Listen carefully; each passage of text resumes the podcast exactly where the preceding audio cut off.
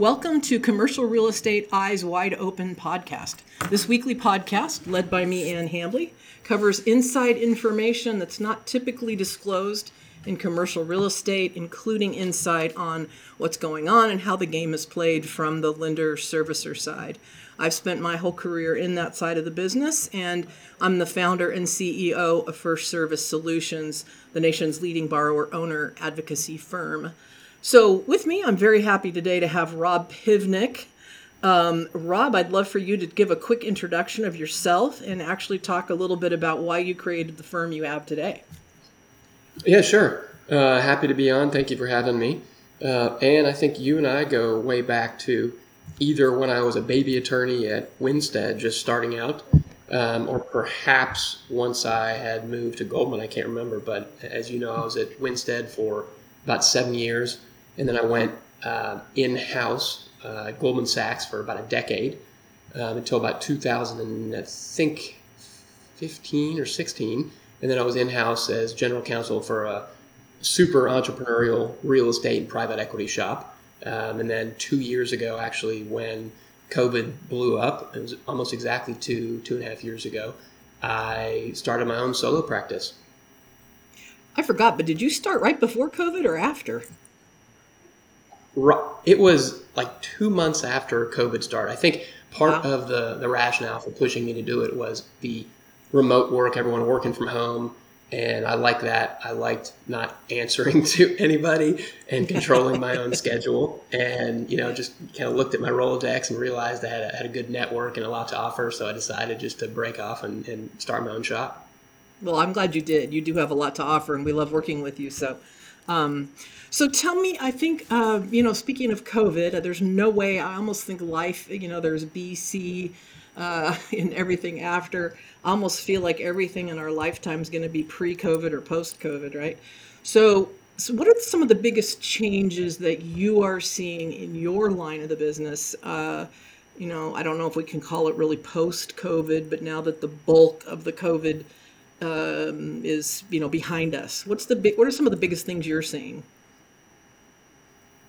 Well, a lot, a lot of it. It's funny. We thought when COVID first broke, people were really paying attention to force majeure clause, and that's still the case from from my perspective. You know, I work with a lot of developers and tenants, so it's landlord, tenant, developer. You know, folks buying properties and, and developing, and it's the delivery timelines, the continuous use clauses, especially for restaurants. It seems like uh, operating covenants, construction timelines, deliverables still get a ton of time when either negotiating a lease or any operating covenant or anything like that. Um, what constitutes force majeure? Obviously, I think the restaurant example I gave you was if there is a government shutdown, um, obviously that could potentially be force majeure event. Should be for a restaurant, but if they can still operate you know the back of the house and do pickup and delivery, then maybe it's not a full closure, so they shouldn't get the benefit of force majeure. Um, it, right now, I think it kind of cuts both ways. Is force majeure the definition um, wasn't really a focus before COVID. I think it was boilerplate language that everyone kind of put in documents and kind of ignored. Um, and now, obviously, tenants want rent relief, uh, delivery schedules, whether COVID is specifically mentioned, right? I think a lot of parties can decide if they want to push that issue when negotiating or force on the generic or, or, rely on the generic force majeure language that that points to labor troubles or suppliers. Um, but it's it, seems like that is one of the biggest things that I'm, that I'm negotiating nowadays. I'm seeing a lot of that too, where um, and I think it makes complete sense. But where uh, pre-COVID, you know, we didn't think about this. COVID hits, and all of a sudden, um, there are so many things the loan documents um, didn't say about what to do in the case of a pandemic, right? It didn't fit neatly in any of the boxes. And in fact, if anything, you could argue that it triggered events that surely was not meant to be the case. So I think I'm seeing in reviewing loan documents from the business st- side post COVID that there are quite a few changes being made to like you were saying, to cl- further clarify or define uh, what will happen in the event of another pandemic of some sort, you know? So. Uh, for sure. I think the pandemic and those things are never used to be in force majeure clauses. And, and to your example, you have the loan docs. It trickles down from the loan document to the developer borrower to how they're getting treated by and what remedies recourse they have with their tenants and trickles down further to suppliers of both the developer and the tenants whether they can get in the space and get started. So it you know it's a it's a puzzle that, that you've got to make sure all those pieces fit in together you know depending on who you're representing. Yeah absolutely.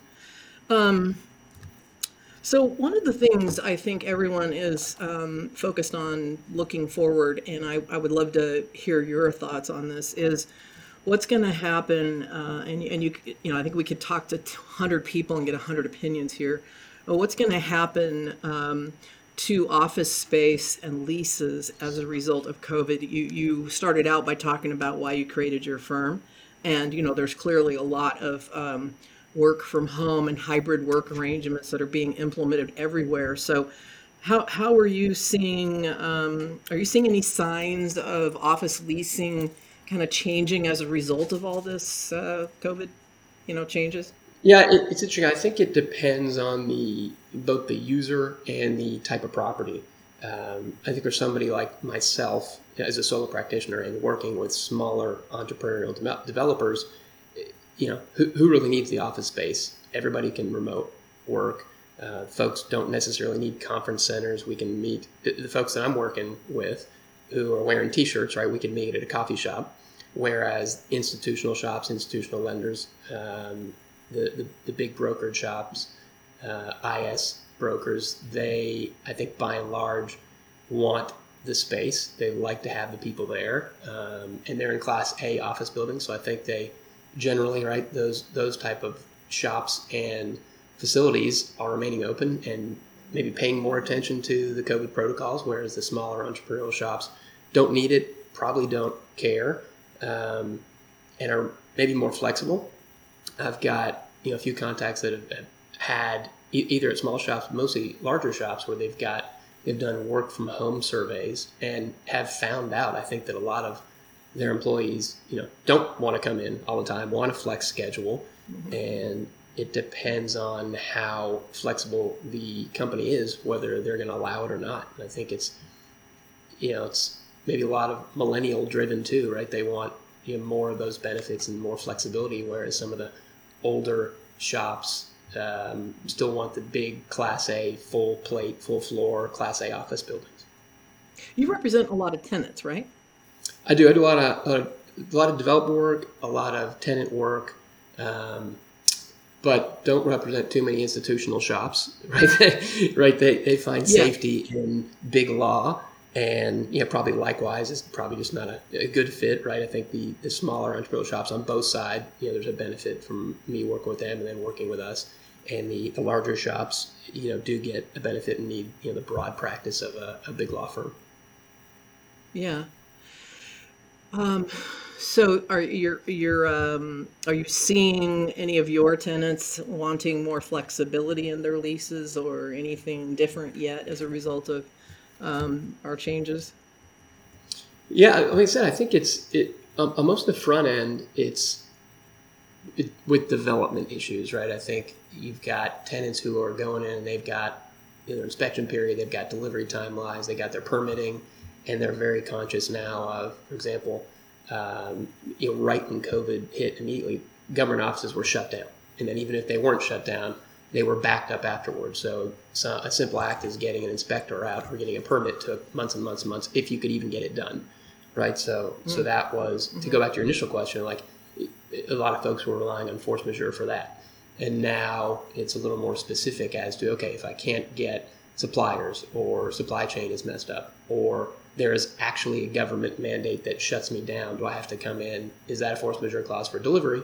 And if I'm shut down and can't get in there, do I actually get rent relief? So that's now being negotiated too, not just a delay. Right, force majeure historically is a delay with providing something and hitting a timeline, but has never really excused the payment of monies, right? If it's negotiated properly, and, and that's now I think changing, where even even rent is now being at least sought after to be relieved for certain force majeure events. Mm-hmm. Good.